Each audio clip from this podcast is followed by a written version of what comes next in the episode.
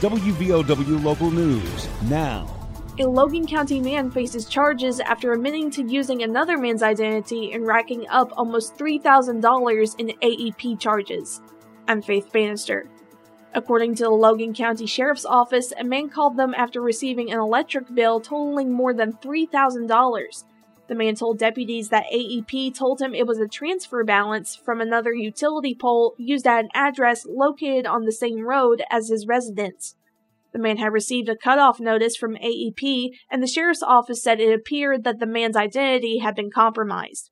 According to a release from the sheriff's office, the man hadn't had an issue with AEP in the more than 40 years he's lived at his residence.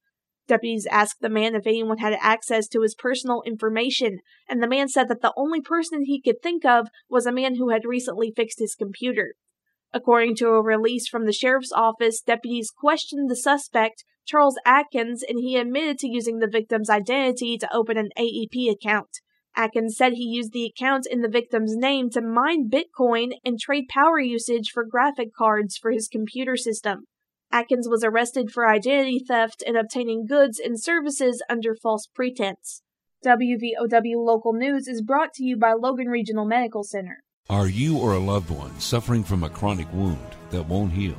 The Advanced Wound Center at Logan Regional Medical Center is here to help you. Our team of compassionate healthcare providers will develop a personalized care plan tailored to your individual needs. We use advanced healing techniques such as hyperbaric oxygen therapy to help you heal quickly. Call us to learn more. The Advanced Wound Center at Logan Regional, healing chronic wounds so you can get back to doing the things you love.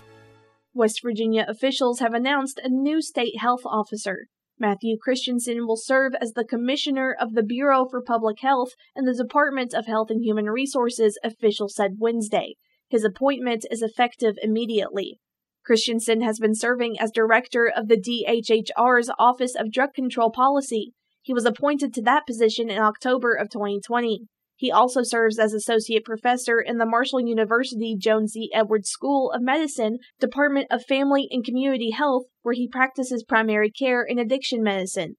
Dr. Ayne Amjad, a Beckley area physician, had served most recently as state health officer.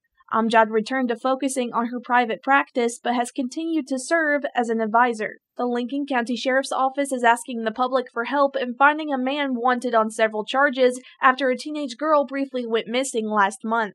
Sheriff Gary Linville says charges have been filed in Lincoln County Magistrate Court against 39 year old Dustin Daughtry of Fresno, Ohio. According to Sheriff Linville, Daughtry was the last person to be with the 15 year old when she went missing from the Harts area in December.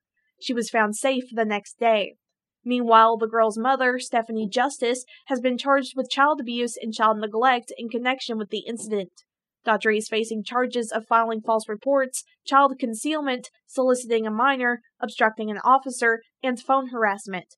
The Lincoln County Sheriff's Office said if anyone has any information regarding Daughtry's whereabouts, to please call 911 or the Lincoln County Sheriff's Office at 304 824 7990, extension 279. The trial of a man accused of murder in Kanawha County will continue. On Tuesday, Terry Kirby was found competent to stand trial. Kirby was arrested and charged with murder after an incident at a home in Campbell's Creek in September of 2019. Police were called to the scene after shots were fired during an argument. Police say they found the victim, Glenn McClure, dead inside the home, and a witness saw Kirby leave the home after the shooting. Police later found him and say he had blood on his boot. Kirby's trial is set to begin on March 27th in Kanawha County Circuit Court. A Cabell County grand jury is the next step in a Milton murder case.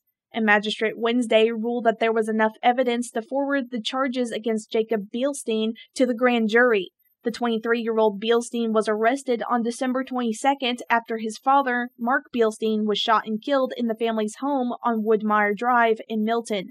Bielstein, who appeared in person for Wednesday's preliminary hearing, remains in the Western Regional Jail without bail. A man who barricaded himself in a Huntington home in September of 2022 will undergo a psychological evaluation. Yesterday, the state and the defense filed a joint motion in Cabell County Circuit Court for Dwayne Howard to be sent to the Sharpe Hospital in Weston for evaluation and treatment until he can achieve competency to stand trial and assist counsel. Back on September 28th, 50 year old Dwayne Howard was arrested and charged with wanton endangerment and was also arrested on a warrant for violating home confinement, according to Huntington police. The day before, a home confinement officer noticed Howard inside the McDonald's on First Street and confronted him. Howard ran, fell down, and told the officer he had a gun. Cabell County Sheriff Chuck Zerkle says the officer tased Howard twice, and then Howard pulled the gun on the officer and ran away.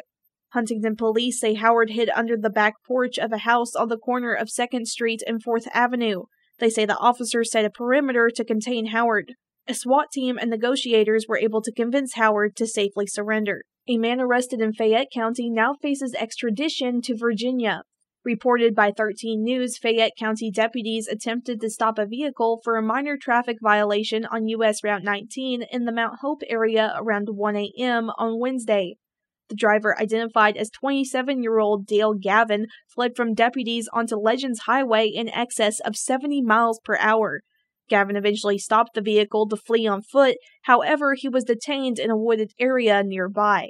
Gavin was arrested on a fugitive of justice warrant out of Virginia for grand larceny and felony property destruction. He was also charged with fleeing in a vehicle, fleeing on foot, reckless driving, defective equipment, and driving an uninsured vehicle. Gavin is currently awaiting trial in Fayette County. If you've ever watched an episode of The Golden Girls and scratched your head at one of the many dated pop culture jokes from the 1980s, a book from author and Logan native Matt Browning provides the answers. Browning will sign copies of the definitive Golden Girls Cultural Reference Guide at Maple Grove Books in Williamson this Saturday, January 7th from 2 p.m. to 5 p.m. Maple Grove Books is part of The Collective, an indoor boutique shopping area located at 68 2nd Avenue in downtown Williamson. Browning says the definitive Golden Girls Cultural Reference Guide is an eye opening, illuminating encyclopedia of the who, the how, and the ha of thousands of topical jokes from the show's 180 episodes. Browning is a lifelong Golden Girls fan and creator of EmptyNestTV.com, devoted to the Golden Girls spin off series Empty Nest born and raised in Logan and currently based in Charleston. Learn more about Matt Browning and his other books at mattbrowningbooks.com.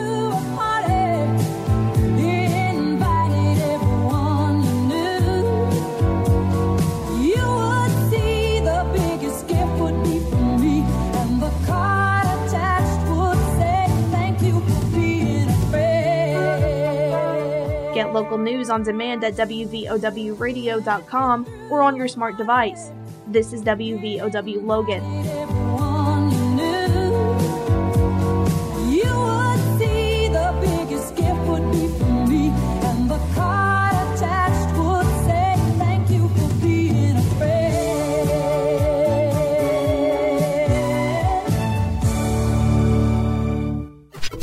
Here's the Coalfields forecast from the Storm Tracker 13 Weather Center. I'm Storm Tracker 13 Chief Meteorologist Spencer Atkins. Well, our temperatures are getting a little bit cooler, but that's not terrible. We're still in the low 50s. We have sunshine today and then clouds overnight. During the overnight hours, we cannot rule out a little rain or a little snow but it's a small chance and it mainly would just make the road wet. Then that goes away on Friday. We're mostly cloudy and it will be cooler still.